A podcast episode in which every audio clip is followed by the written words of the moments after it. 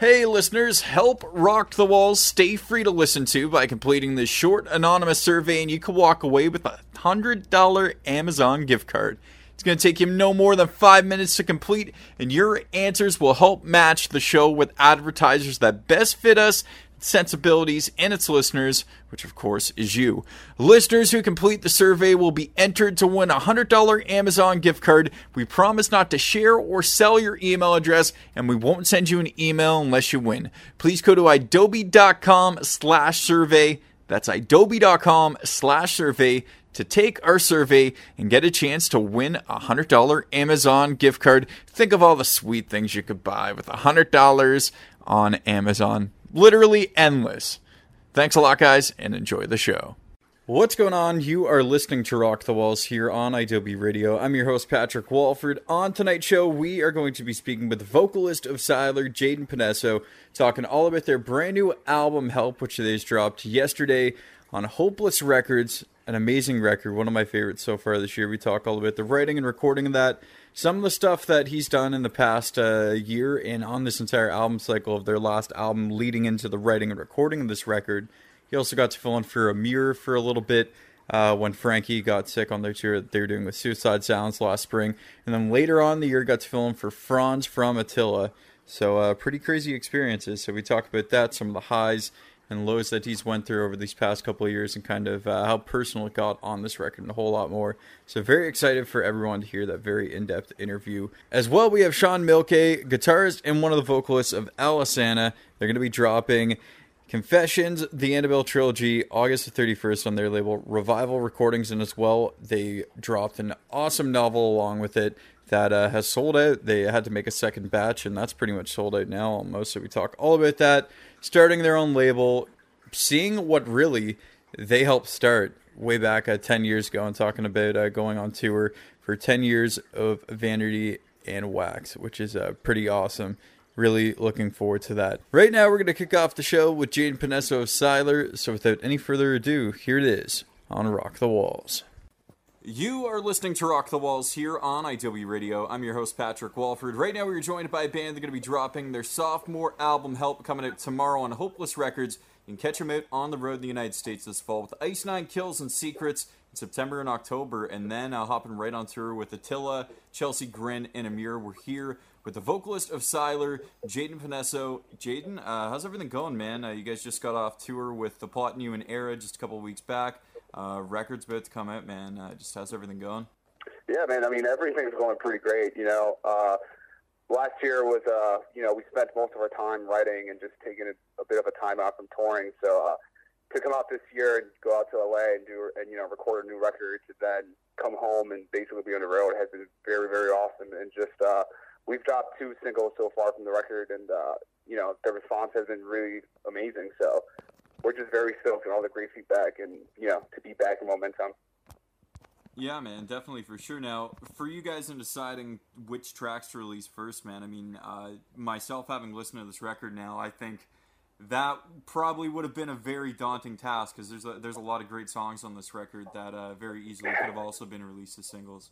Thank you, man. I appreciate that. Uh, you know, even uh, even you know, I don't know. I'm usually my biggest critic as it is, and uh, I don't know. I hear the record, and I'm just very, very proud of it because I feel like there's a lot of strong tracks on the record, and uh, it was tough. It was tough to try to decide uh, what kind of song we wanted to drop first, but uh, it was kind of a no-brainer to go with Assume just because it was our first song back after releasing our first record, and you know, I feel like we did change our sound a bit. So releasing Assume as a first song was just, uh, I don't know, it was just kind of like the thing that made more sense to us just because I felt like it included our old sound and new sound just kind of meshed in one. And uh, yeah, it did well. People loved it. So that's the reason why we picked the first one. And, you know, we think it's a great song as it is. Yeah, man, definitely for sure.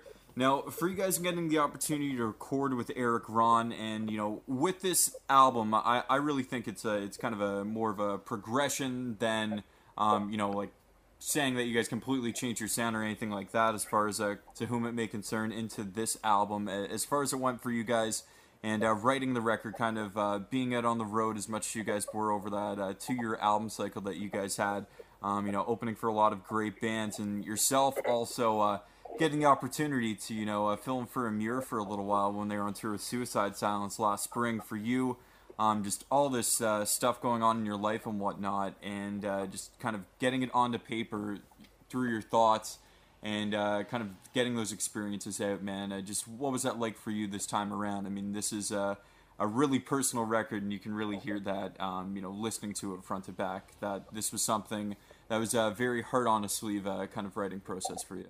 Oh yeah, then well, uh, you know, first off, thank you for noticing that.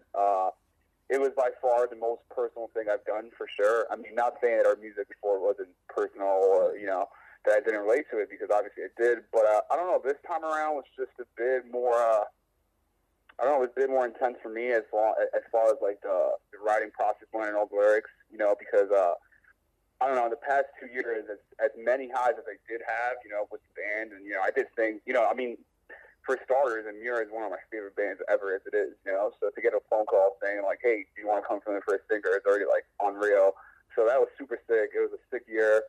Um, you know, there was so many highs, and then there was so many lows too. You know, so many things that happened behind the scenes that, unfortunately, you know, not a lot of people know about, which is fine. But it was very, I don't know, it was kind of like it was kind of like a therapy to really, you know, be able to write these songs and put out the exact emotions that I felt, and it's uh, it's very cool that people already hear that. And that was basically the main goal with this record, which is why we named it Help. You know, it's like a cry for help, which is how I felt most of last year while we were just at home trying to like adapt to being here for a little bit and trying to like also you know live all the lifestyle of being in a band. So.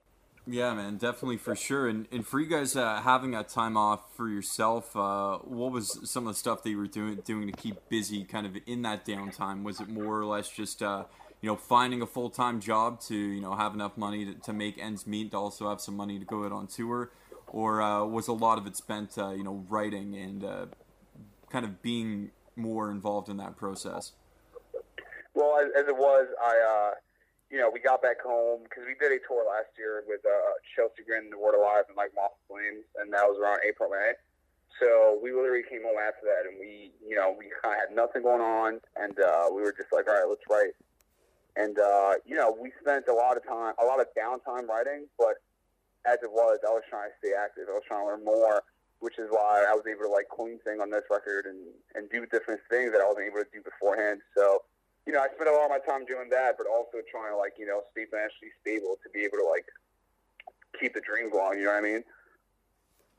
Yeah. So it was uh it was a bit hard to adapt at first, but uh you know we did it and it's uh it's, it's amazing to be able to like be here today with the record coming out and you know, tours on the way and just a bunch of awesome shit happening behind the scenes.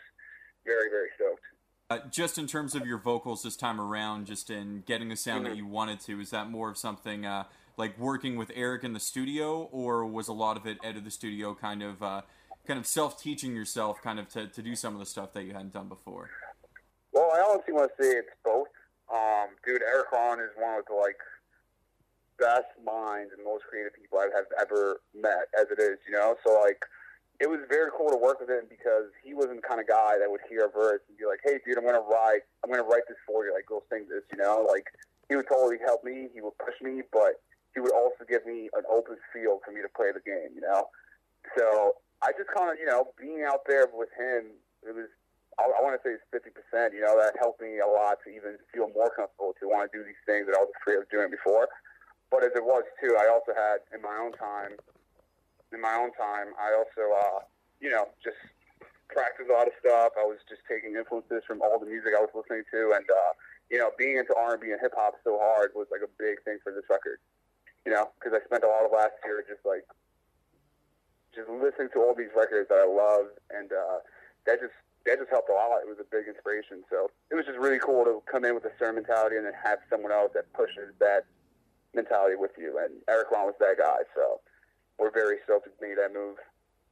We're here talking with Jayden Panesso. He is the vocalist of Sylar. They're going to be dropping their brand new album, Help Tomorrow, on Hopeless Records. Definitely go and pick that up. One of my favorite records so far this year. Now, Jayden, for you guys going from Razor and Tie uh, over to Hopeless for this record, um, and kind of that that changeover process, uh, when you go from one label to the next, it's it's not exactly you know something where you know, you, as soon as the, your contract's up with the with the first record label for the first record, you can kind of uh, just slide into another record label in terms of writing a record and whatnot. For you guys and signing with Hopeless, was this something where you guys have been on their radar for a while, or did you guys uh, kind of uh, send this album to them to see if uh, they would like to release it? Well, uh, crazy enough, we uh, we actually left Razor and Tie. we parted ways with them before we even uh, before we even went to the studio. Like honestly, way before that. And uh, you know, you would think you could just get off the label and just jump on another one because they like you or whatever. But it was just it was a long process, you know. And uh, we were in a situation where we had a few different offers from two different labels, and uh, it was a very cool spot to be in, but also tough because you know at this point it's just like okay, we've we've already done one record, we've already learned this and that about the industry what is it that we want to do this time to make our decision as you know as much as we think that is the right decision. So I don't know, man. It was uh, it was it took a little long, but you know once we uh, once we heard everyone out, Hopeless is just so I don't know their their level of integrity is unreal, and uh, you know without us even giving them a second album, we we gave them like a song that we did last uh, last year. They could already see the potential, and uh, even on my first conversation, they already knew everything about the band. and uh, I don't know, that really just sold us. It really just showed that they really liked us as a band and they weren't just trying to take a risk, you know? So that was very, very cool. Yeah, man, definitely for sure. And that had to kind of be uh, kind of a, crazy position to be in, too, to be uh, kind of fielding offers and meeting with these labels to, to see what the best fit is for your band and seeing uh, all this label interest, you know what I mean? Exactly, man. It's it's uh it's nuts, you know. It was uh it's it's super flattering, but it's also like you get put in that position where you're just like against the wall and you're just like, okay, you know, like this is it. We had to make this one choice, and uh, we're going to stick with this for the next few years. So yeah, it's a very it's a very tough one, but it's just one of those situations where you sit with your guys and you just talk it out and you just make a chart with your pros and cons and. I don't know, man. After after a few talks, it was just kind of a no-brainer. We felt like we really found at home with Hopeless, and honestly, we have. You know, we haven't even dropped this record, and dude, they are amazing. So, we are very stoked we made that one decision for sure. As well, you guys have uh, been uh, putting some videos out on social media, uh, kind of uh, part one through four, just in terms of uh, kind of how that ties into the record for any of the uh, listeners out there who might have seen the videos but haven't heard any of the music yet. Just how does that kind of tie in with the record for you guys? I noticed myself. that there is kind of some parts of the songs on the record in these clips. Yeah, well, you know, we we want to do a bunch of like different kind of uh, marketing for the record, and uh, you know the whole theme of the record is pretty self-explanatory. It's help. You know, it's it's like in it's in red on like in front of the album. So we just wanted to like really get that across in that story. So every you know it's, it's four it's four different clips. They're about thirty to forty-five seconds each, but each each short story kind of narrates a little background information about the album. So we figured instead of giving everyone just like a regular music video, you know, after our first one, we were just like, hey, let's do four four short clips and give everyone a tease of these new songs that also kind of let people understand what these songs are about. So, you know, I feel like it'll be easier when the record comes out, these people have already seen some visuals off the song. It'll be easier for them to connect the dots and go on with the message. You know what I'm saying? Now, I, I got to ask. There's a couple song this, songs on the record that that seem like they're directed towards a, a certain person. Uh, for yourself, it, it, was it would these people listening to this record know that that specific song was about them, or is it more kind of uh, uh, kind of thinking about like a certain kind of person, kind of that you know is like um, that? I sorry about that. I want to I want to say it's both. You know, uh, there's there's some real personal songs about some certain people that they know about, and there's also songs that could just be generalized. You know what I mean? Mm-hmm. So that's that's that's definitely uh, what we want with the record. The few, you know, there there are a few songs who are directed towards people, like and maybe they haven't known, but I mean, like a lot of that's just even my close family too. You know, mm-hmm. so it's all very very personal.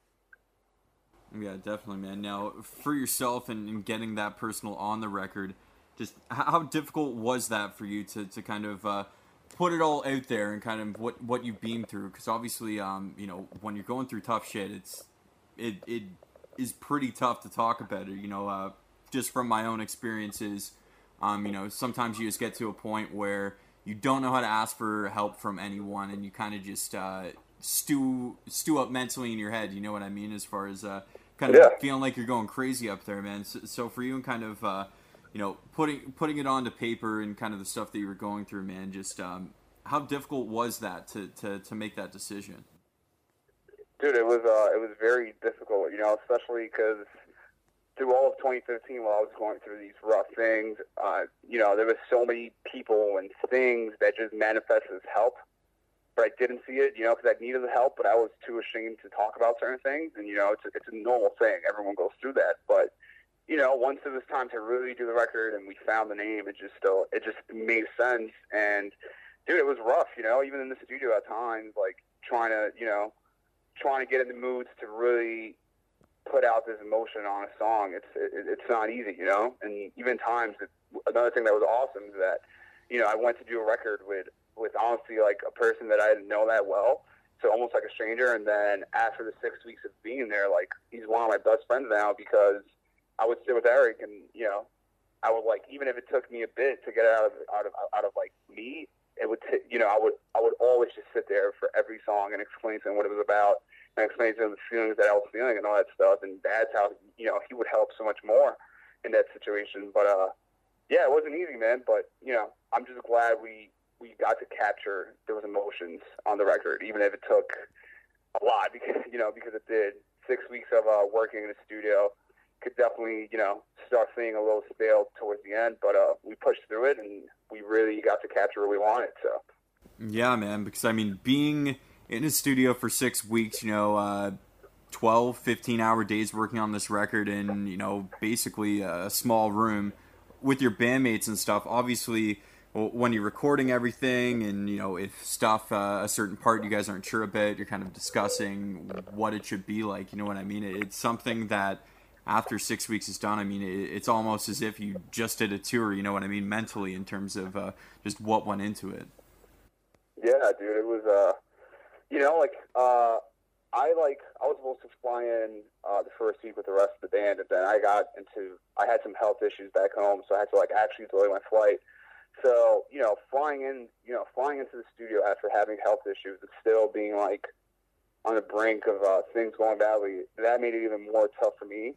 And uh, I don't know, honestly, just you know, as cliche as it might sound, dude, like music, music just does wonders. And you know, even as as stale as the days got towards the end, you know, when you finish a song and you get to like call everyone in the room and be like, "Yo, we just finished the vocals, like check it out," and you see everyone smiling, and you're even smiling yourself because you got to capture that. It's just like rewarding, you know. But there was those days for dude, there were days, there were literal days where I would wake up and I would try to work, and my mind just wasn't there. So, you know, I would just take a break, go take a walk, do what I had to do. But it was rough, man. There was there was some periods of times and days where I just didn't feel creative, you know. And I don't, I don't believe in writing music where you have to kind of like force it, you know. Where Mhm. you know, I see it all the time where people just sit in a room and it's just like, all right, let's write a riff or.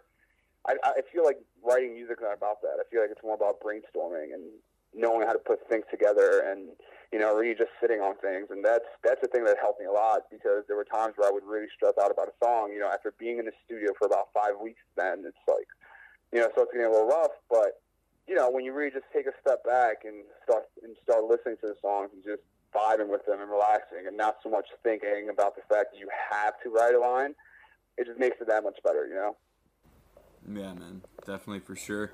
Now, was there a certain thing in the recording process and uh, you know working uh, working with Erik Ron uh, as far as uh, vocally for yourself? Uh, any uh, certain advice or just something he said to you that really kind of kind of changed your perspective on maybe how you saw a song or saw kind of how you were recording stuff?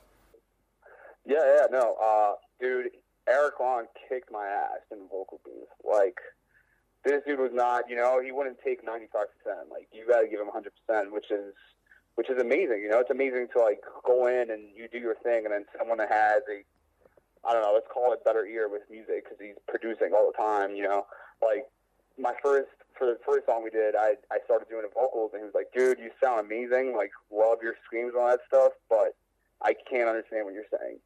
You know, so he taught me he taught me a way to just be so to just be so hard on myself with my pronunciation that I especially towards the end of the record could just do all this screaming and like you could actually understand what I was saying and if you if you hear the record, you know, you could even the screaming isn't like too distorted or anything. You could you could pretty much pretty much like tell and hear what I'm saying. So that was like a big big thing with him. You know, he uh, he just he, he he's a perfectionist and uh, he just has such a good ear for it. He's a he, he's a vocalist himself. You know, he like he he he does melodies. He he just does a lot and. uh just being taught by someone with that much experience is awesome.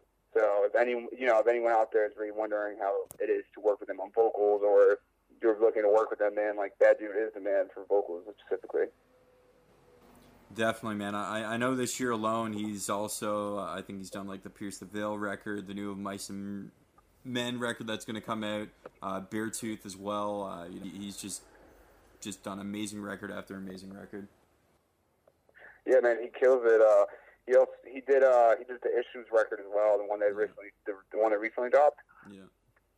And uh, he's just good, man. It's, it's it's also cool to go to uh, a producer to like I don't know record a metal album and then you suddenly are just like vibing about R and B songs and pop and all this stuff. You know, it's just like it shows you this dude has a broad mentality with music which is what my band is. You know, we don't really just listen to one genre of music. You know, there's times where we will days about listening to R and B or hip hop or whatever, and there are days where we don't listen to metal for a little bit. You know, yeah. just to switch it up. So it's mm-hmm. very, it was very cool to see that dude so into other stuff. It just got us super stoked.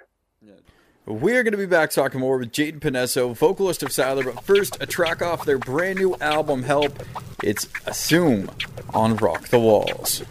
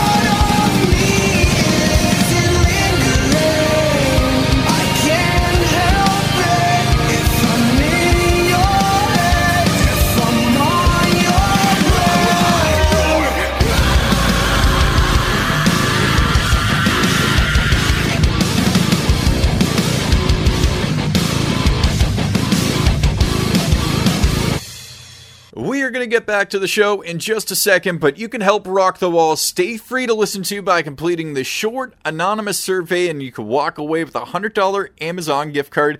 It's going to take you no more than five minutes, and your answers will help match the show with advertisers that best fit the sensibilities of the show and its listeners which of course is you. Listeners who complete the survey will be entered to win a $100 Amazon gift card. Think of all the sweet things that you could buy with that money. We promise not to share or sell your email address, and we won't send you an email unless you win. Please go to idobi.com slash survey. That's idobi.com slash survey to take the survey and get a chance to win $100 in Amazon gift card. Thanks, guys.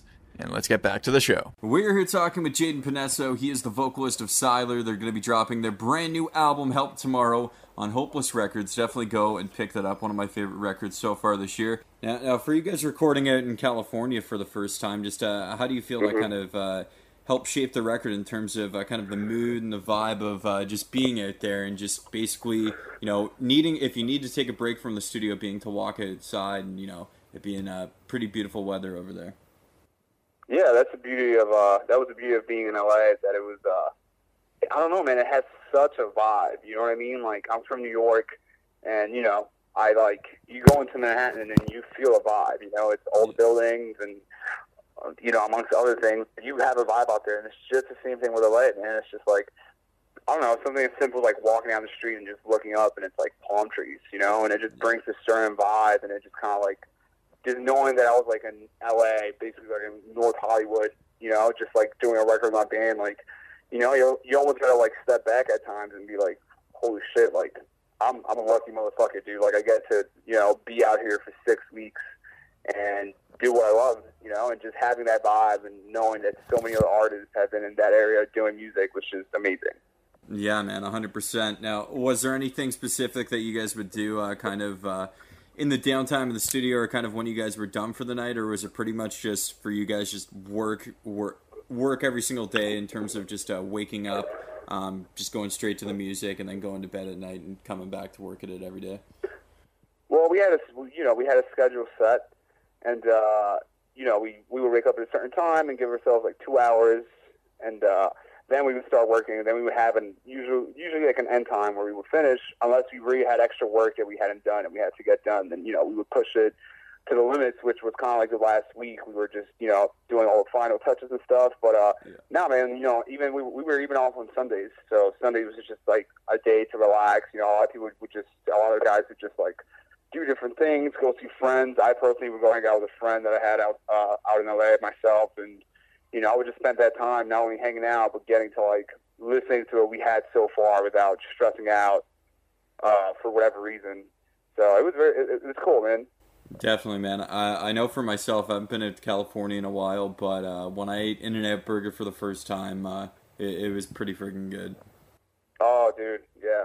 I, I just I just love it, man. It's, it has such a grinder vibe. You know what I mean? It's yeah. just like I don't know. As far as like music and the arts and all that stuff, it's almost like weird if you went out there and didn't do something. You know, you walk into a bar down the street and then like your biggest celebrity is hanging out there, or director or producer. You know, it's just it's just awesome. It's awesome for the arts. So I loved it.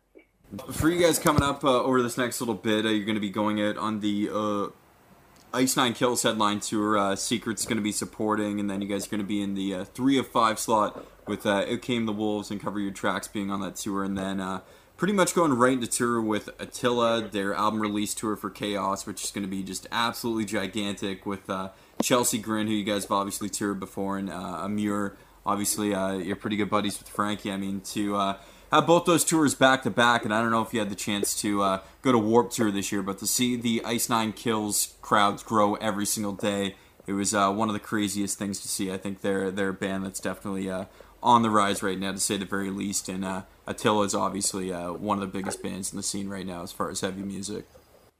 Yeah, dude. I mean, uh, it was it's it's wild because we literally finished Ice Nine Kills and we got to drive to, to like the first Attila show.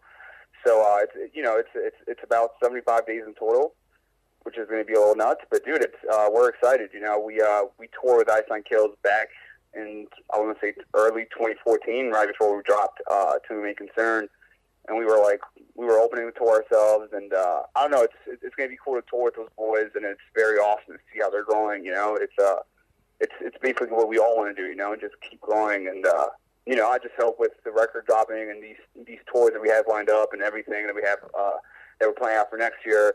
We're you know we're able to do stuff like that too, where people notice. You know, where it's just like your crowds are growing, your your media is growing, all this stuff. It's just it's just cool to see bands doing it. You know. And with this record coming out tomorrow, man, uh, you know, Warped Tour just uh, having wrapped up a couple weeks ago, uh, and Kevin Lyman's going to be uh, getting ready to uh, prepare the lineup over the next couple months for uh, 2017. Is that something that you guys would definitely like to be on next summer? Oh yes, that is that is honestly one of our biggest goals for for next year.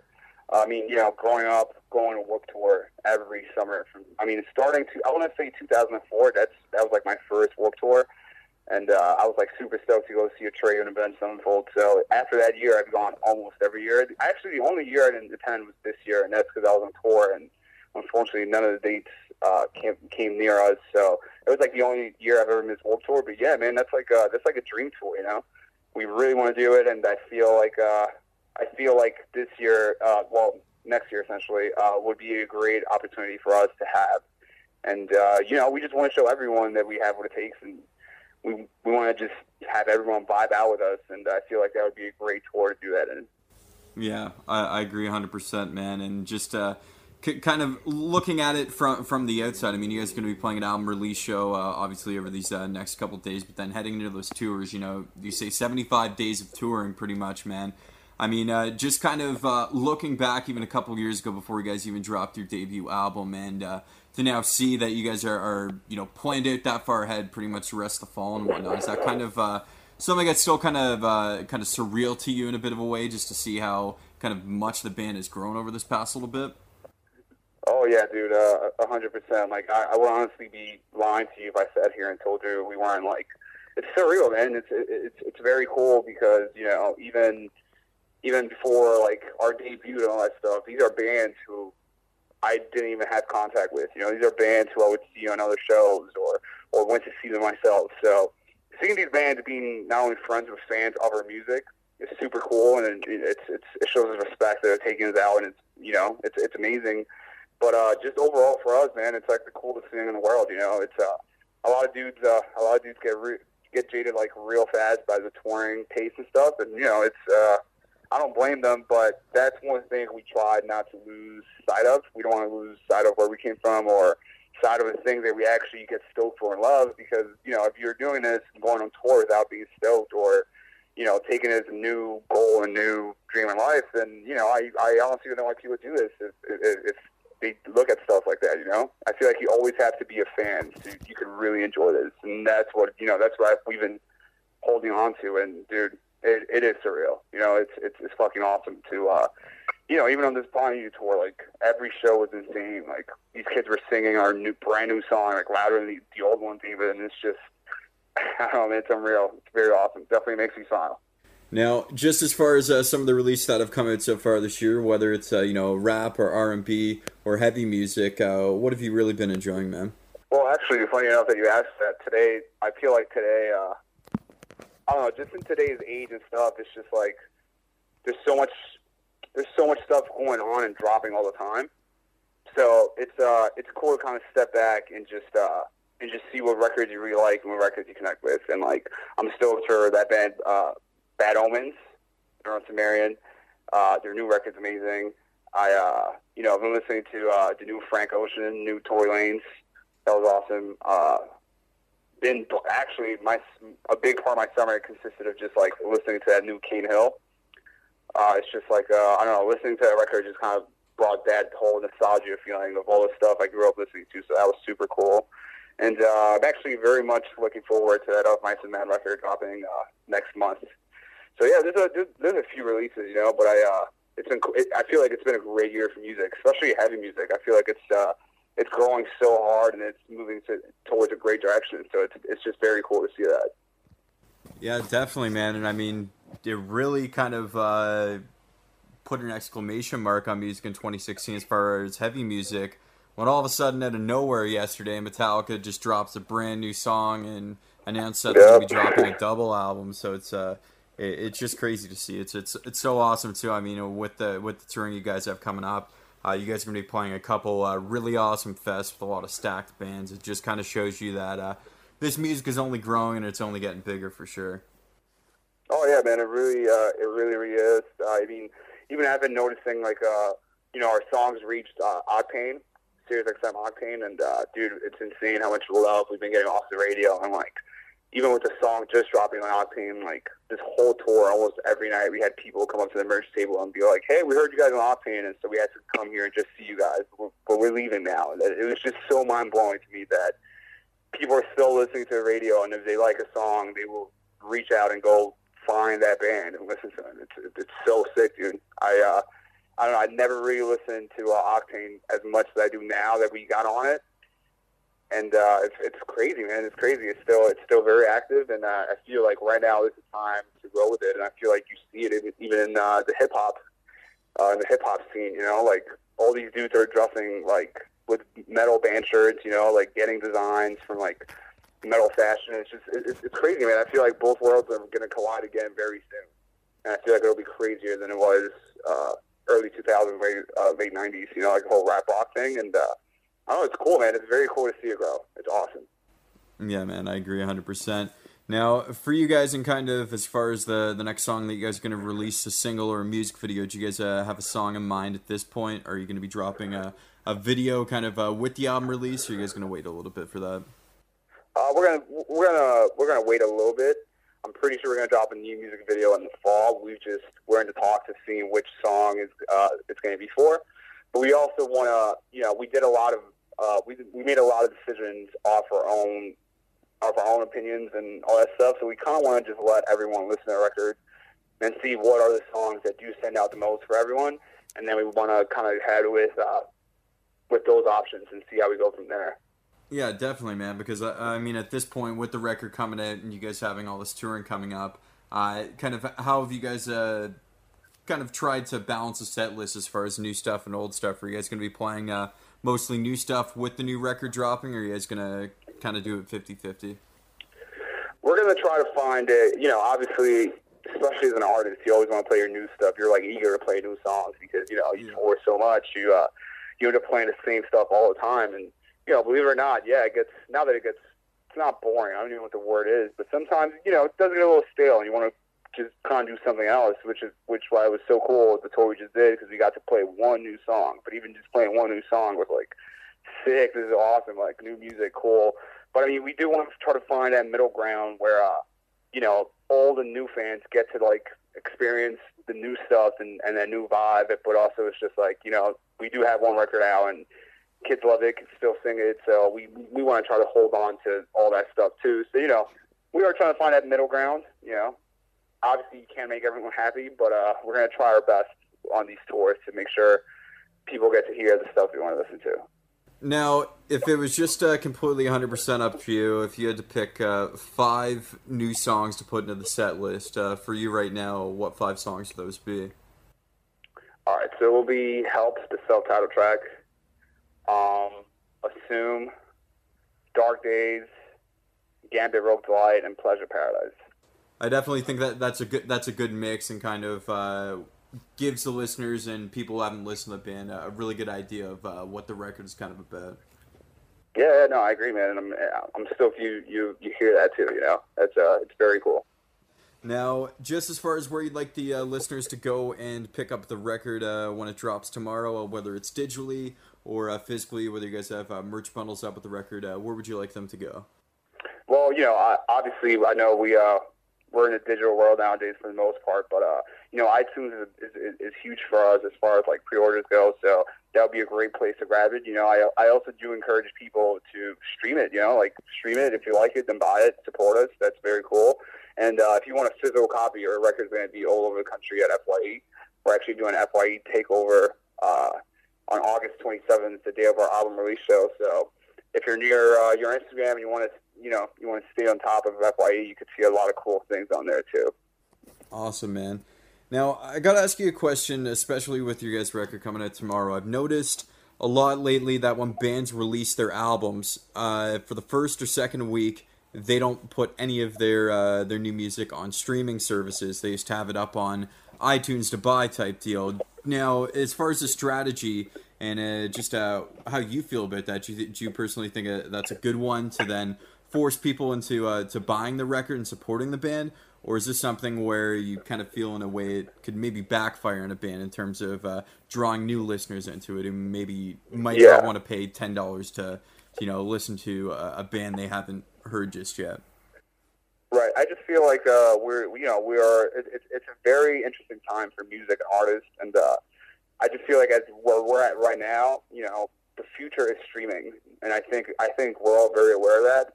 And you know, it's uh, it is tough for for an artist to think of record sales because you know obviously your first week is so important. But uh, you know, myself and the rest of our team, we were just all completely okay with streaming the record, even if it does affect our numbers first week in some way, because you know a lot of these a lot of these uh, a lot of these big people and everything behind the scenes are looking a lot at these uh, at, at people's Spotify profiles and how many streams it has on like each source. So you know, it was one of those decisions we made, and it's just like, yeah, you know, we could potentially like make people buy the record, but you know, everyone's gonna stream it now. You know, like think about how hard it was when like uh, I don't know if if if, if you uh, really read on it, but when Kanye dropped his record and Tidal, and it was just like it was such a hassle for people to get the record. You know, it's just like it shouldn't be like that because mm. people people are going to search your name on Spotify and Apple Music and all that stuff. And if your record's not on their stream, it's just it kind of defeats the purpose. Like that might take away one new listener from you. You know. Mm-hmm. So we just went ahead and we're like, you know what? Let's stream it. Let's let everyone hear it. And people that do, you know, people know people know what's going on in the music world. You know, you, everyone knows record sales help us out. So if, you know, if, I feel like if people really do enjoy that the record and they haven't bought it yet, they are going to go ahead and make that move just to support uh, their favorite artist or a band that they like. You know. Yeah, man, I, definitely have to agree 100% with that. I mean, sometimes it's as much as, uh, you know, somebody new listening to your band and then seeing that you're coming through town in a, in a week or two and going and supporting and buying the record physically and buying a bunch of merch, you know what I mean? Exactly, exactly, and uh, yeah, man. You, you know, as an artist, you don't want to, you don't want to like get rid of any potential ways of new people getting into your music. You know, so I feel like you know at, at this time and age right now, streaming will be the smartest thing to do for an artist. Yeah, I, I agree 100%, man. Now, just as far as uh, just this in between time before you guys uh, headed on the road, you guys just have a couple weeks left, man. Just uh, for yourself, uh, what have you, what are you kind of doing to prepare? You just uh, at this point pretty much uh, relaxing these last couple weeks. Uh, I mean, you guys just got off tour a bit uh, uh, ten days ago or so with the plot news. So I mean, for you, is it pretty much just kind of resting and kind of recharging for this you know next seventy five days? Yeah, because you know we went we went on that Ponty tour, and when we started the tour, we we hadn't we hadn't got that Attila tour at that time. We didn't have that offer yet, so we left the on the Ponty tour, expecting to come back and then leave on the Ice Nine Kills tour. But you know, then getting that tour midway through the Ponty tour was like holy. Like oh shit, you know we gotta come home and like basically be home for three weeks and then go out for seventy five days and then we come back home after November and we're we're home for like maybe two weeks, and then we leave again until like the holidays. That's why it hasn't been announced yet, but you know that's like our schedule, and uh, it's crazy, man. You know, I I got home, and you know there's a lot of stuff that has to get done for these tours as well. So there's a lot of preparation that goes into it, but overall, man, I'm just uh, I'm just honestly enjoying what's going on right now with the band, trying to uh, trying to be positive about everything, and just kind of soaking in my relaxing time at home and uh, that's that's pretty much what it's been. And I also train every morning. You know, I've been trying to stay like fit. You know, not like lose. I don't know, not lose myself while I'm off tour. So you know, there's 75 days coming of just touring. So we're just all trying to make sure we're absolutely ready to kill it, and that's where we're at right now. Uh, do you, uh, as far as just working out and whatnot, as far as uh, for your vocal ability, uh, do you kind of feel you have a, a little bit more stamina, just as far as um, you know, doing stuff like running, you know, running long distances? Obviously, um, you know, the cardio is just is just crazy, and I mean, you know, many people would say, you know, running ten miles. is Pretty much the exact same thing as going on stage and you know playing a thirty minute set at a show in terms of uh, just the energy and the adrenaline and just uh, how things get going for yourself. How has that kind of uh, helped you kind of uh, prepare with things, whether you uh, kind of run without music or you run with music while you're doing the running? Yeah, dude. Well, it's helped a lot because uh, you know, just just a quick thing, but like last year, one of the things that you know was one of the things that I'm proud of now is that I lost a lot of weight. I kind of you know just sitting around and writing and waiting for things to happen and all that stuff. I just kind of lost sight of myself and I gained a little bit of weight. So you know, this year before going on tour and after doing a record, I saw where I was, and that's when I started hitting the gym hard and running and you know, even listening to the songs not mastered, you know, just the first rough draft, like at the gym, just doing cardio and listening to that was like so inspirational for me to like lose weight and be at the shape that I want to be, which is like right now I'm at the best shape I've been in my entire life. So it's very, it was very cool to have my music kind of motivate me to reach that goal. And now it's just, yeah, man, it's just straight stamina. You know, like I, I, I run a lot. I do, you know, I do a lot of cardio, and I can't even tell you how much it's helped. I mean, I noticed on the last tour and uh, I can't wait to see what these tours are going to be like after you know an intense month, basically almost a month of training here, and then you know go on to see go on tour, and you know we also hit the gym every morning on tour, so we just want to be the best you can possibly be, you know, and that's where all at, and you know we're just trying to do anything that does help, whether it's our bodies or our voice and all that stuff. It it all helps, you know. Definitely, man, hundred percent. Jayden, thanks a lot for joining me on Rock the Walls tonight, man. I really appreciate it for your time. And uh, as I said, man, this record is absolutely incredible, and I can't wait for people to hear it. Thank you so much, man. One of the things I like to do with the bands that I interview is I get them to choose uh, two songs from their catalog they want the listeners to hear, and then a song that you'd like to hear by uh, any band, any artist, any genre. So if you want to pick uh, two Sylar songs, song by any other band, uh, go for it, man. Yeah, uh, let's do um, let's do let's do Dark Days and Pleasure Paradise as far as the Sylar songs. And uh, let's do Strange Candy, Cane Hill. Hell yeah, man. Sounds awesome. Jayden, thanks a lot, man. And uh, stoked hopefully see you guys up here in Canada real soon. Hell yeah, man. We're looking forward to it. Thank you for having me. And uh, I'm, I'm, I'm very stoked you like the record. Can't wait. Go and check out their brand new album when it drops tomorrow on Hopeless Records, talking about Sylar's new record, Help. This is a track off that album. It's Dark Days on Rock the Walls.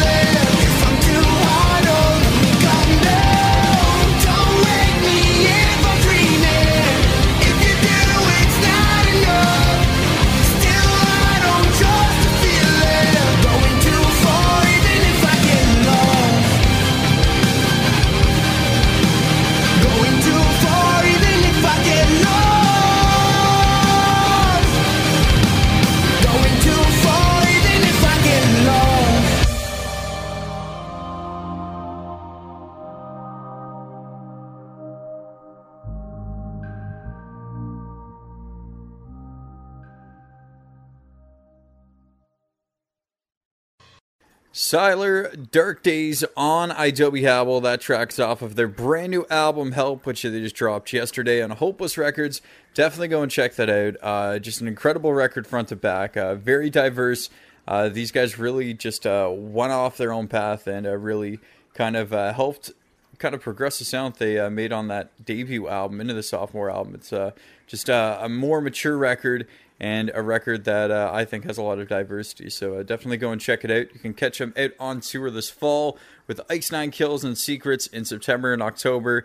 And then in October and November, they're going to be out with Attila, Emmure, and Chelsea Grin on the Chaos Tour. So uh, lots of chances to catch Sylar before the year is up over here in North America. So uh, very excited to see those guys play some new songs live. Right now, we are going to get to an interview with a band that is uh, going to be touring on their 10 year anniversary of their debut album, Frail Wings of Vanity and Wax. Alesana, we talked to uh, their vocalist and guitarist, Shawn Milke, uh, all about their brand new release, Confessions, which is going to be coming out on August the 31st uh, on Revival Recordings, their label. It's uh, kind of a re-release, couple uh, rework songs, and as well uh, to go along with the Annabel novel that they're going to be dropping with it as well, which uh, sold out in pre-order, which is pretty amazing. And uh, they had to go and print a second batch, and that's almost sold out now too. So head over to their Facebook page to get the link to uh, go and pick up that book. Uh, it's uh, pretty amazing stuff, and really goes together well with you know the entire Annabel trilogy that uh, Alesana has been writing over these past seven years. So uh, definitely go to your way to check that out.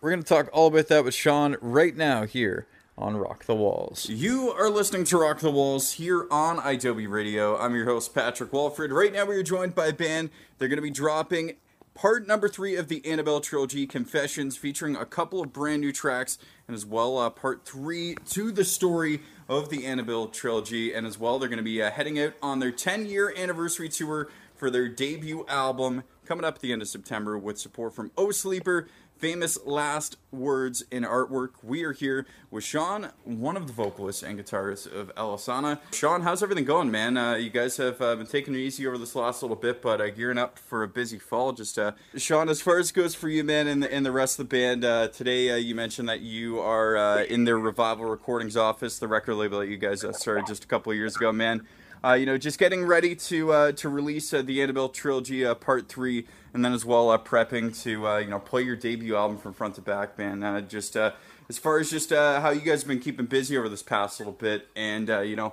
what really went into you know part number three of the Annabelle trilogy, and as well. writing a you know writing a part number three as far as the, the paperback novel being Sure. I mean, we this is kind of planned and scheduled time off for everybody. Uh, everybody's got families and other things they're tending to, uh, different projects they're trying to get involved in. When you've been a band for going on 12 years, you find it difficult to make time to do some other things you want to do in life. So everybody kind of agreed that we're going to take it easy this year and, and do some other things. Um, in terms of the, the album and the book, the, the album is actually a re-release of an album we put out last year, but we have a couple new tracks mm-hmm. added to it to uh, increase you know, the story's involvement in the record. And we reimagined the artwork a little bit. And then in terms of the story, it's actually the complete story all in novel form for the first time ever. So I, I finished that, the book up a couple months ago and decided it was time to give it to the fans.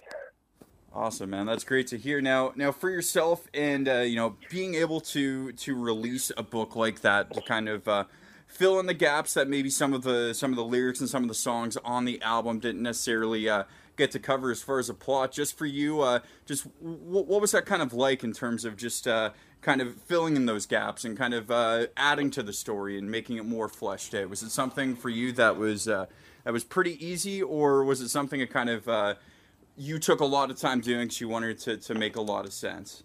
Oh yeah, I mean it was definitely it's, it's one of the most challenging things I've ever done as an artist. I, I've always wanted to write a book, and when we first started doing the concept records, you know, I would toy around with the ideas like, oh, one day I should turn this into a book. And, you know, it's one of those things. It's, it's easy to say, it's easy to tell people you're going to do it. But when you sit down to write a book, it's, it's one of the most daunting and challenging tasks I've ever taken on, um, which makes it, you know, equally as rewarding because, you know, the time and effort it takes to do something this involved and then you have the final product in your hand and it's just like, wow, I, I can't believe I actually wrote a book.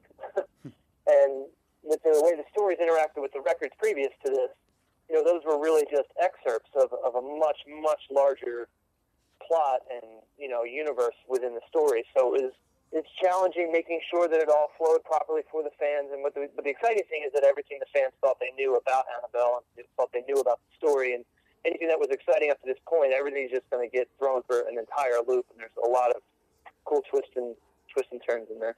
That's definitely awesome to hear, man. Now, now talking about that kind of as far as you know, you guys the past couple albums just kind of writing in concepts uh, and whatnot and stuff like that. I mean, I mean, it, it's I think it goes back to like uh, you know, I think the the emptiness was when, when you guys originally started uh, kind of writing towards more of like a, like a concept kind of vibe with your albums, correct? Well, we always, even from the very beginning, not necessarily so much with the EP, our first EP, yeah, try to keep your eyes closed, but when we did on Frail Wings of Vanity and Wax, it wasn't so much conceptual as it was thematic. You know, all the songs had uh, found their influence in Greek mythology, and then we did Where Myth Fades to Legend, which was largely influenced by Brothers Grimm fairy tales and you know other ancient stories. So when it came time to do the emptiness, we basically decided that instead of taking these other stories that already existed and kind of twisting them up, we were just going to write a story from scratch. You know, use certain authors as inspiration, but to you know write a completely new work of fiction.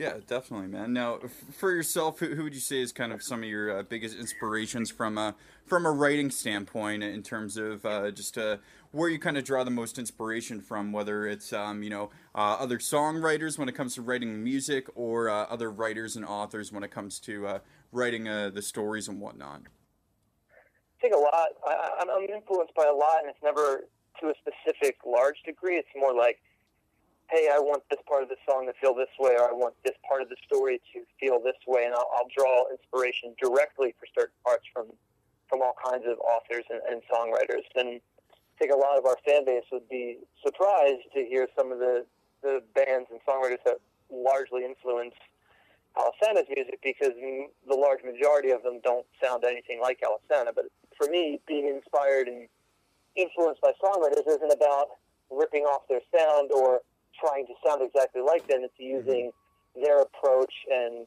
you know their the way they the kind of the way they write the parts of their songs and use that same mentality in writing our stuff. Because you know the biggest thing we made sure of from the very beginning is we didn't want to sound like anybody else. We wanted people when they listen to Alesana go, "That sounds like Alesana," and, and yeah. largely that's been the case for for the majority of our career. So I, you know, definitely proud of that fact.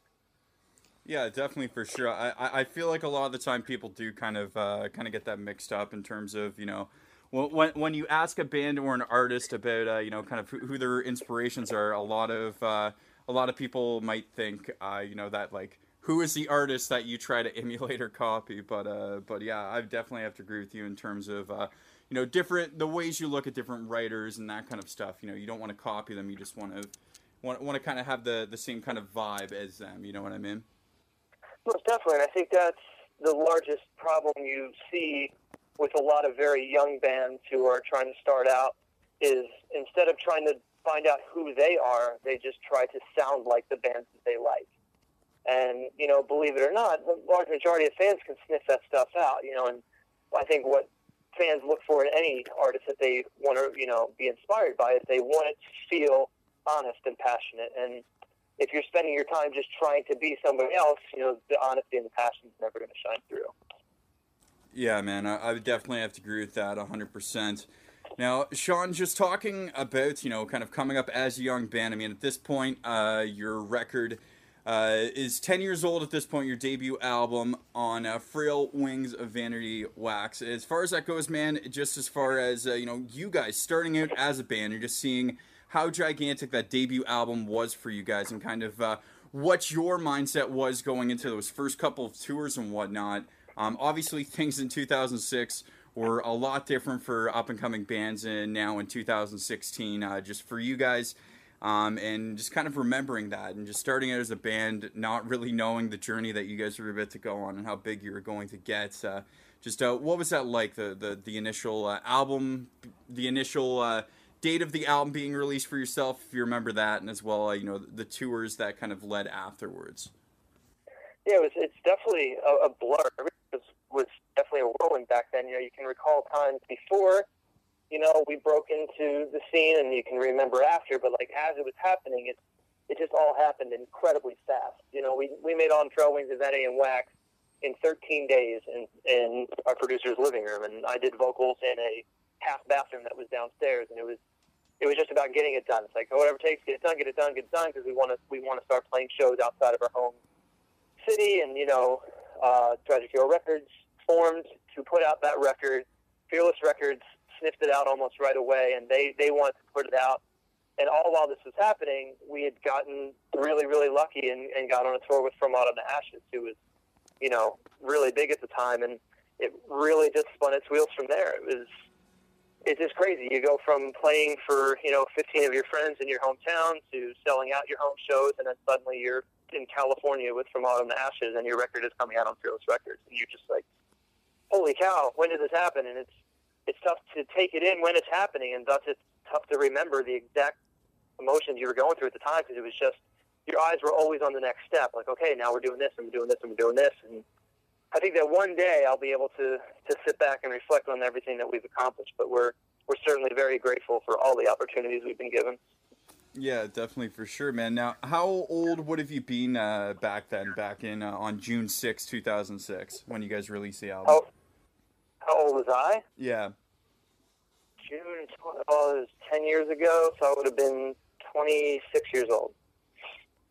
So, so for you, this was this was already something, you know, uh, pursuing music as a full time thing and wanting to tour full time. You know, this was something that you had already been kind of chasing down for seven or eight years. For, so for you, it it probably felt like it, it was a lot longer of a journey than maybe you know uh, some of these newer bands coming into it who are getting signed when you know they're 18 or 19 and going on their first tours, uh, being the first shows that they, they have ever played. Actually, uh, recently talked to a band that their first ever shows they were ever going to play were uh, going to be at the Vans Warped Tour this summer. So, uh, I, I, mean, for for you, did did it really feel like that long of a journey, or for you was it more so uh, you got into uh, kind of playing live music and whatnot when you were in your 20s? Yeah, no, it's uh, if there's one thing my friends and family will tell you about me, it's that I'm persistent. And when there's something that I want, I, I do it, but I, I always take the necessary steps to do it. I, baby steps is what I preach to everybody about everything, especially in music. And I think a lot of people have a tendency to go, oh, Stanek got huge in 2006.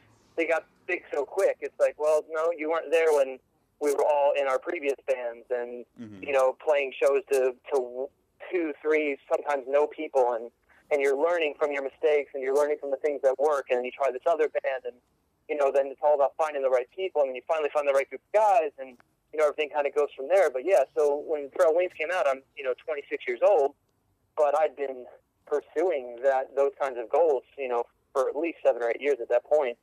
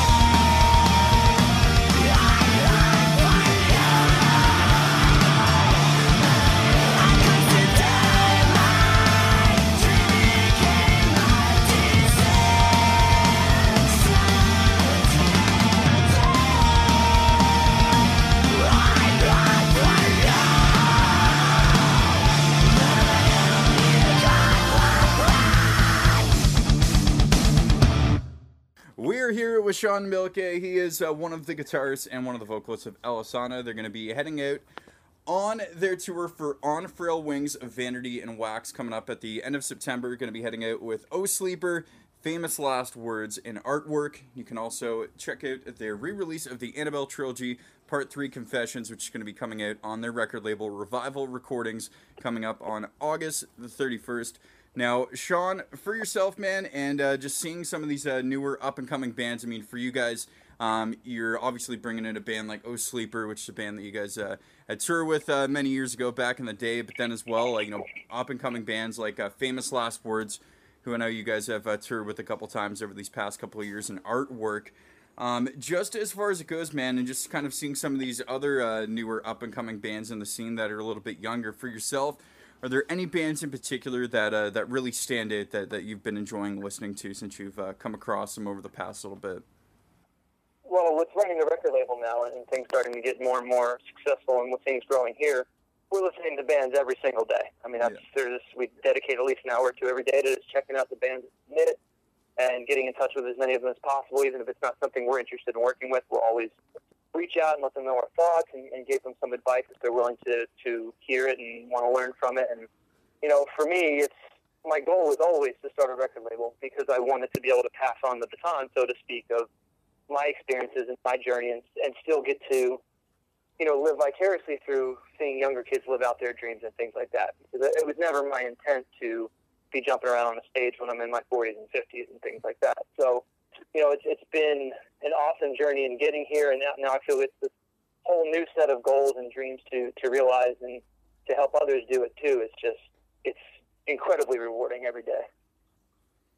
Yeah, man, definitely for sure. Now, now with that kind of in mind, and uh, young bands listening in, um, you know, getting as many submissions as you guys do, is there anything, um, any advice that you can give from your standpoint that you bands who are sending you guys music or sending other record labels music uh, that they shouldn't do in terms of uh, maybe uh, like the kind of message they send, um, what exactly they're sending you, or anything like that? Is there kind of any insight or advice that you can give? Uh, to newer bands out there trying to uh, kind of get signed to a label? I think being honest is always the biggest thing. You know, be what you are, own what you are. If your band is this and your message is this, don't back down from it. Be confident about it. Mm-hmm. And when you when you submit to record labels or you submit to, to management or agents or whatever, be prepared. Do your diligence. There's nothing worse than a submission that comes across my desk and it's you know there's no subject to the email and there's no links to any of their sites and it's like here's this demo. It doesn't have vocals yet. Like there's just that's going to get you nowhere. And I know people can be impatient and they they're excited and they want to get their their stuff out there, but preparation is everything. And I always go back to when we started Alesana. We practiced in a five by five storage unit for six months before we played our first show. Because the whole idea was we want to know our songs inside and out. We want to be used to playing in close quarters because not every stage you get on is going to be big. And we want people at our first show to think that we've been doing this for months. And sure mm-hmm. enough, that's what people thought. And it was our first time ever being on the stage, and nobody knew it.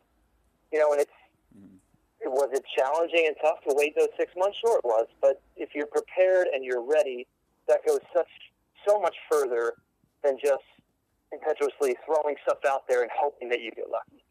Yeah, man, I, would have to agree 100%. You know what they say, you know, the first impressions are the most important, you know, and especially playing in a. Cause, I mean, if you, uh, if you go, you, you have that first show, whether it's locally or on a tour, and, you know, people there watching you aren't quite digging it or aren't really into it, you know what I mean? That could really affect them ever coming to check out your band again, you know what I mean? Absolutely. Our, our rule was always five or 5,000 we're playing like the, like the stadium's packed. But that, this was always our thing, you know, and I still recall a time playing in a bowling alley outside of Chicago for two people, and they stood so far back that they were behind the lights that we couldn't even see them. So it felt like you're playing to an empty room, and we still played as if the room was packed. And that goes a long way. Those two people who see that performance, they're going to tell their friends about that. We saw this band that played for nobody, and they went completely crazy. And that stuff matters. It really does. Being prepared, being energetic, being passionate. Those are the things that record labels and management and other bands that you want to tour with. Those are the things they're going to recognize. Yeah, man, definitely 100%. Now, as well, in talking about packed shows, uh, you guys are going to be heading uh, south of the border coming up in uh, November later on this year for uh, Knotfest in Mexico. I mean, you guys are going to be playing with, you know, really some of the biggest metal bands ever, or some of the biggest metal bands in the world right now. You know, you got bands like Avenged Sevenfold, uh, obviously Slipknot, Slayer, Enter Shikari, Disturbed, Deftones, Attila, and a ton of other bands. I mean, you guys got to be uh, super stoked to, to be heading down there to, to play a festival of that size. Absolutely, and, Mexico has been so good to us since the day our, our band started. They've always been so passionate about Alcen, and we've never really been able to put our finger on it, but we're certainly grateful for it. And you know that that love has enabled us to play this festival with bands that it doesn't even make sense that we're playing on the same stages. I mean, I'm sharing a stage with Marilyn Manson, and it just doesn't doesn't quite compute in my head just yet. But it's it's incredible. I, I'm I'm going to be like a little. I'm going to be like a teenager at Warped Tour when I'm there. It's just, I'm, I'm going there as a fan, not as a performer. That's for sure. Now, on the topic of Warped Tour, could you guys, uh, you know, see yourselves uh, possibly doing uh, something on, the 2017 Warped Tour? I know, obviously, uh, 2016 literally just wrapped up a few days ago, but uh, uh, would that be something you guys would be up for, whether it's a, a couple weeks or the entire run, or you guys just kind of trying to do smaller bur- bursts of touring type deal now that you guys are getting a little bit older and have other stuff going on? Sure, I think it's something we'd consider. We we we talked about meeting up with Kevin and seeing what he would think about us doing some regional dates. I don't I don't think we would ever do the entire thing again. I don't think we would devote an entire summer to to playing Warped Tour, but I, I certainly would love the opportunity to play that environment again and maybe do a handful of dates on along the East Coast or into the Southeast or something like that. But you never know. Yeah, definitely. I, th- I think that this year more than usual. I think there's a- there's actually uh, quite a few bands who uh, who just kind of did like maybe four or five dates, just kind of regional kind of run. So uh, yeah, you never know. I think that that's definitely something Kevin would be open to. But I think uh, I don't know if you went to uh, to the date this year um, in or around your your area when it came through, but I think something that uh, really made a massive difference this year was the uh, the fact that they had two Monster Energy stages, and therefore you had I would probably say about 80 to 85 percent of the heavy bands on the tour on those two stages. And uh, the crowds at the those two stages were drawing, um, honestly, some days were rivaling that of the draws of the main stage bands. So I, I think having uh, having all the heavy bands kind of on those two stages uh, this summer was a, was a really big and really good thing for the tour for sure. Definitely, we uh, revival. Uh, we had a, a, tent this year at the Charlotte date, which is the closest to us, and we were actually set up right near the Monster Energy stages. And one of the things we commented on was just having the genre-specific stages is just it's so much smarter. People are are happier that they're getting to see all the bands that they came to see, and everybody's leaving the event, you know, with better memories, in my opinion. I, I understood and respected the idea of, you know, kind of spreading everything out and hoping that everybody sees a little bit of everything. But plain simple fact is, if you're a fan of metal and you're not a fan of pop punk, you don't want to have to sit through pop punk to get to your to your metal band. You certainly don't want to miss one of your metal bands because they're competing against something else. And it's just, I think this is a much better way to do it for the fans. Now, for yourself, Shawn, just as far as uh, you know, just uh, living in the in the North Carolina area. I mean, for you guys uh, being all around the world through your music and getting to visit so many places, you know, you see a lot of American bands whenever uh, you know they're kind of winding down their careers or they're trying to get involved in different facets of the music industry. You know, you see them going to places like uh, Los Angeles and New York City and Nashville. Uh, you know, what people would you know kind of call quote unquote music cities. You know, for you guys uh, being in your home state of North Carolina and whatnot, and running revival recordings, just uh, how important is it to you guys to kind of uh, you know have that have that hometown kind of approach of stuff? Oh, it's very important to us. Uh, one of the, the big things we are trying to accomplish as a company is to revive this scene here in Raleigh. Uh, when we started Alesana years ago, it was a really, really strong scene. But thanks to the city growing and you know, small venues kind of losing out to big buyers, the scene has crumbled a little bit. Uh, one of the things we've done as Revival Recordings is we've started a side company called Reviving Raleigh, which we host a series of shows that are designed to promote local talent. We keep the ticket prices at a dollar, sometimes two. It's all about just getting people in the door and seeing these local bands. And um, we're working on a short uh, documentary to try and showcase that out to the city. And we're trying to partner up with a lot of the other local art companies that are trying to do similar things. And, you know, this scene being strong is very important to us. And, you know, it's, you know, we obviously scout national talent and everything like that, but to, to find talent here and to help nurture this talent that's right there in our backyard is, is one of our, our top goals. Yeah, man. Definitely for sure, 100%. And I, just got to ask, man, you know, uh, getting to uh, do this debut album on Frail Wings with Vanity and Wax, um, obviously these are some songs that you guys have not played in, in, in a very long time. Is there any song in particular that, that you're really excited to once again uh, be able to play again for the fans? Or, you know, when, when you guys have been rehearsing and whatnot, are a couple songs where you've honestly kind of been like, wow, I don't really remember this song, you know, now until uh, the point that I've kind of heard it and are re-listening to this again? Sure, yeah. Uh, Nero's Decay and Last Three Letters are definitely the, the two songs I'm looking the most forward to playing. They're, they're two of my favorites on there, and they're two that we, even as we were rolling into our second, third, and fourth albums, and we had to start kind of lessening how much we played older material to make room for newer material. Those are those were two of the songs that kind of got cut early on in that process. So to be able to play those are going to be a lot of fun. Um, what I generally do when we're going to play music we haven't played in a long time, or we just haven't been on tour in a while, is I just do a little home setup where you know I wear headphones and I set up a mic and guitar and I can hear myself playing along to the album. Um, muscle memory is an incredible thing. It's, it's sometimes with a song, it's once you remember this one thing you would do while playing it, everything else comes rushing back. Mm-hmm. Um, I was trying to play Pathetic Ordinary the other night, and I stood there with a really dumb look on my face for probably half the song, just going, "What on earth was I doing in this song? Like, where is everything?" And then one part came up, and I was like, "Oh, that's right, that's this," and then everything else just clicked. And it's luckily for musicians, muscle memory is a very real and productive thing. Or else I'm sure it would take a lot more work to remember some of the older tunes. Yeah, man, definitely for sure. Because because for you guys too, I mean, this is a record that you guys wrote, uh, you know, back in like 2004, 2005. So in reality, it's kind of a even a little bit older than 10 years for you guys.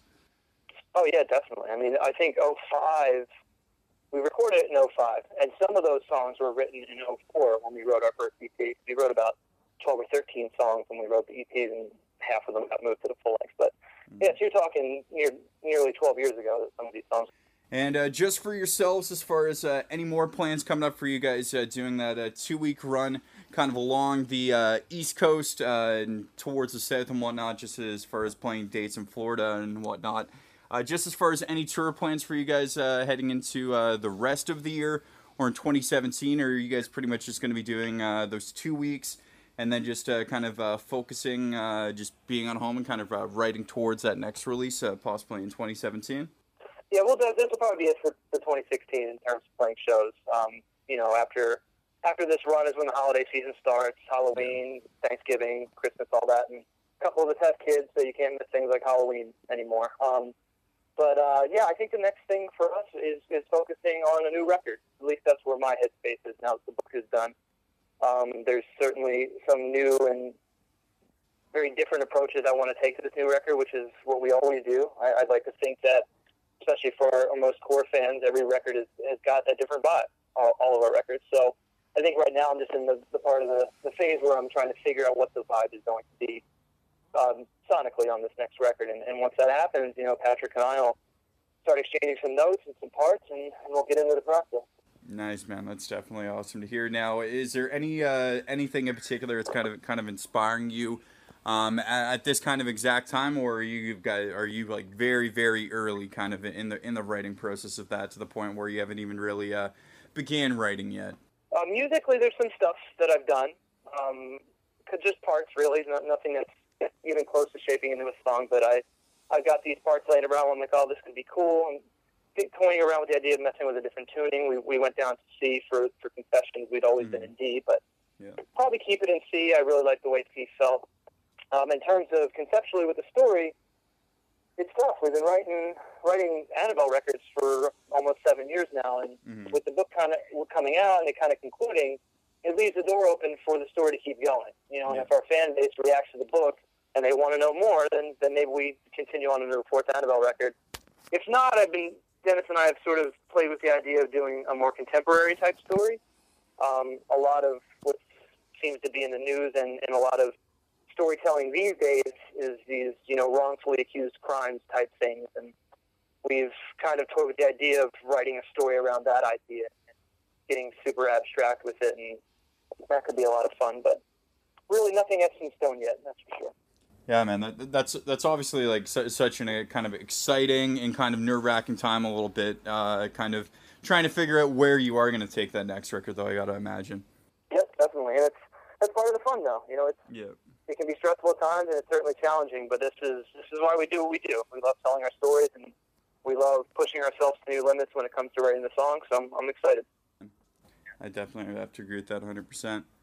Well, Shawn, thanks a lot for joining me on the show today, man. I really appreciate it for your time. And one of the things I like to do with the bands that I interview is I get them to choose uh, two songs from their catalog they want the listeners to hear, and then a song that you would like to hear by uh, any band, any artist, any genre. So if you want to pick two Alesana songs and a song by any other band, uh, go for it.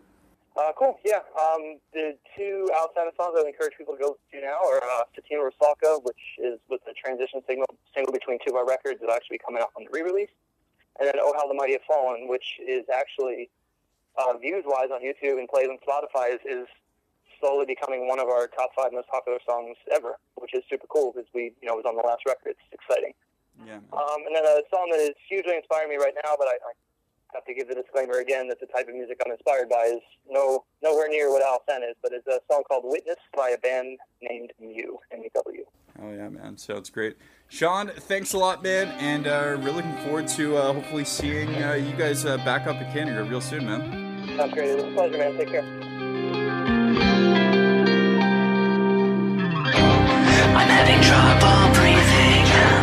And if I don't think fast, I'm likely to find myself here for good. Panic sets in as I start to question why I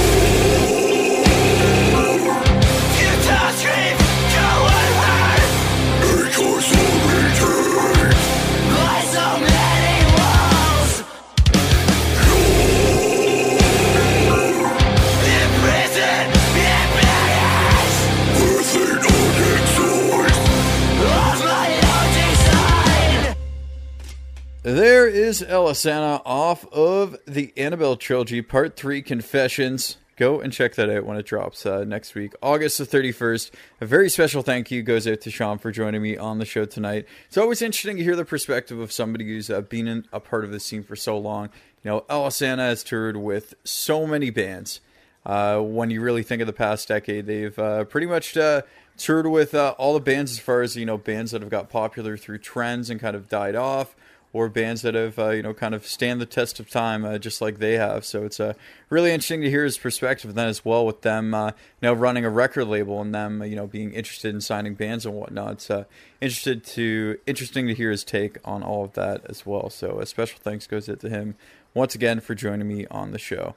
That is going to do it for Rock the Walls tonight. A special thank you goes out to uh, Jayden and Shawn for joining me on the show tonight. Be sure to subscribe to the Rock the Walls podcast over on iTunes. Subscribe, never miss a show when it goes up on iTunes. Boom, right on your phone, uh, whether uh, you're on an iPhone or you're on your computer and uh, listening at work or listening at home uh, over on iTunes. So uh, definitely go and do that. Just search Rock the Walls on iTunes, it'll pop up. And there you go. You're all set. Thanks a lot for joining me tonight, guys. Uh, next week's show, we're going to be speaking with Bayside. I'm really looking forward to that. You have yourselves a great week, and always remember to listen loud.